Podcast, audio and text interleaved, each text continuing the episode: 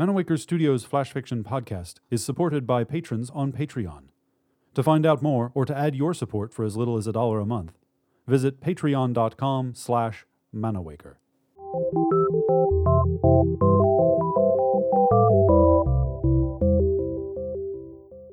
Welcome to Manawaker Studios Flash Fiction Podcast. I'm C.B. Droege. This week, The Tie That Binds by Lisa Finch. It was too hot. Joel loosened his tie, slumped against the bathroom wall, and pulled out his phone. Everything in his being screamed that it was a mistake to call her, but his fingers, working on some rebellious motor memory, dialed anyway. Nomi. One ring. Was she home? Two rings. Was she alone? He tried to swallow around what could only be described as a pound of dust in his mouth. Hello? Her familiar voice made him want to slide down to the floor. He yanked at his tie, pulled it free. Nomi, he managed to get out. It was difficult to breathe. Joel, what's wrong? I'm not sure. I think I'm dying. Nomi. A sound like a strangled animal escaped him. He'd leave her and this world with a whimper. She let out an exasperated sigh. Where are you? Please don't tell me you're standing downstairs waiting to be let in. I'm at the Capri. I'm on a date. Joel, she sighed. Why are you calling me? I'm in the men's room. I can't go out there, Nay. You're talking to me from the bathroom while some poor girl is waiting at your table? Joel, I'm not having this conversation. Don't hang up. Make it fast, then. He picked up his tie. It was royal blue, with jazzy red swirls on it. Not something he would have chosen for himself, but Nomi had liked it, said it made him look sharp. She'd run her hands along it and then down his body. He'd shivered as she'd kissed him. They'd almost been late for her co-worker's wedding. It had been worth it. He put the tie against his face and breathed in. Nothing. Not even a trace of her perfume remained. Joel? I'll quit my job, Nay. I'll get one with regular hours, I swear. I'll do anything. Take me back. Just... His throat tightened and tears sprung to his eyes. How did they get to this point? I'm not having this conversation. When had her voice turned so lifeless? I'm wearing the tie you picked out for me. You remember the blue one with the swirls? And? You remember the day I wore it to Marcy's wedding? Joel. Nomi, I don't think I'm ever going to love anyone like I loved you. Look, I'm sorry, but we're broken up. I've moved on. A moment of dead air. He pictured her drumming her hand on the table, waiting for him to get off the line. I'm sorry I called, he said, hoping she'd say, as she always did, that it was all right. She didn't. You should move on. Get out of the men's room and be with your date. All right. He knew he should have left it at that, but what the hell? Nomi? Yes. She sounded exasperated. Can I call you after? She exhaled loudly. I guess. She'd just traded annoyed for exhausted. Done. Joel pressed end and pocketed his phone. He splashed water on his face, straightened his tie, looked at himself in the mirror. Doomed, he thought, and went out into the restaurant anyway. At least his heart had stopped racing. Now it only ached. Or maybe it was heartburn. He could breathe, too.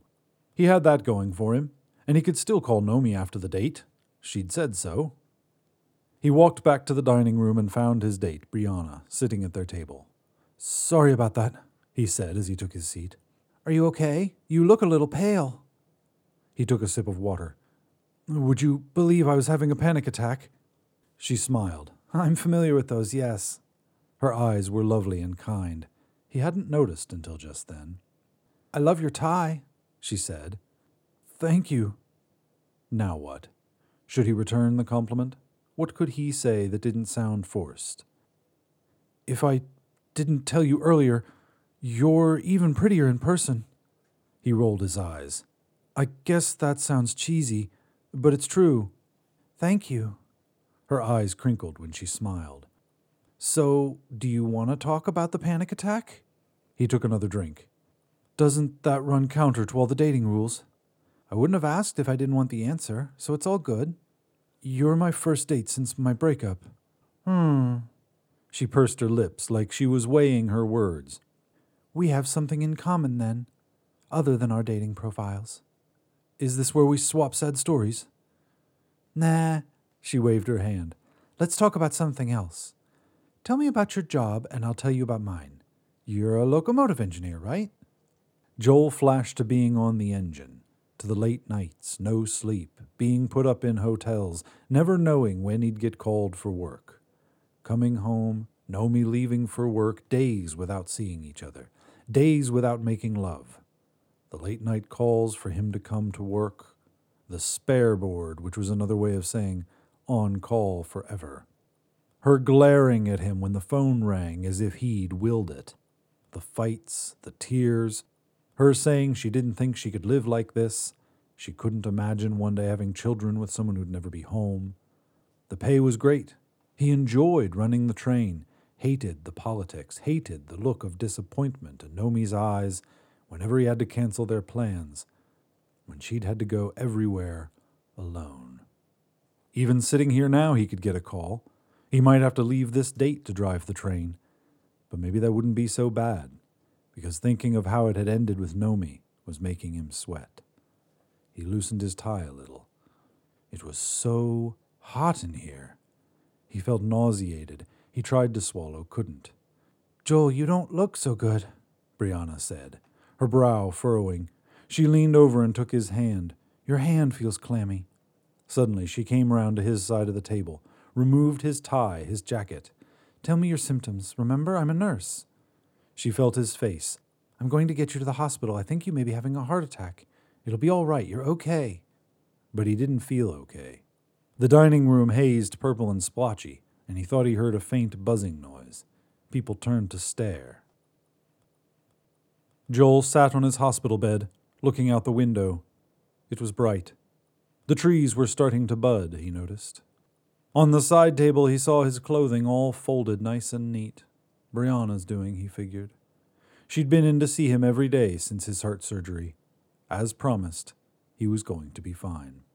You still owe me a date, she'd said with a smile. Nomi hadn't come to see him, but she had called. She asked how he was feeling, told him she was sorry, asked if he needed anything, said she'd call again. That last bit was a lie, and they both knew it. She'd never call again, and he would force himself not to either. The days would blend into weeks, the weeks into months without her. It was funny in a way that his heart had literally broken and had to be fixed. With new and improved parts, would he love better or smarter next time? Would his heart ache less? He looked out the window again. It was a beautiful day, his release day. Release day, he thought, and smiled. Maybe he was being released from his depression over Nomi. He couldn't help but find metaphors everywhere. He dressed himself and then sat down again, the blue tie in his hands. Brianna came in with a wheelchair. Ready? You're very sweet to do all this. I could take a taxi, you know. It's no trouble. Her face had turned a pretty shade of pink. Anyway, your chariot awaits. She wheeled the chair over to him. Almost, he said, and threw the tie in the wastepaper basket. You don't want that tie anymore? Joel took his seat, tipped his head back, and smiled up at her. I think it's time for a new one. This has been The Tie That Binds, written by Lisa Finch. For more information about Manawaker Studios' other projects, including books and games, visit manawaker.com, which is also where you should go to learn more about the authors featured on this podcast or to get details about submitting a story. The Flash Fiction Podcast theme song is by Kevin MacLeod. Manawaker Studios' director of dice is Ben Bastin. I'm C.B. Droege. You can follow me on Twitter and Facebook at CBDROEGE. Thanks for listening.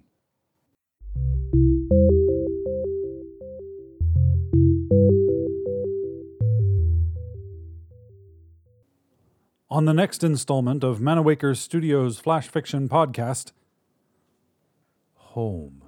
I want to go home. I want to go home.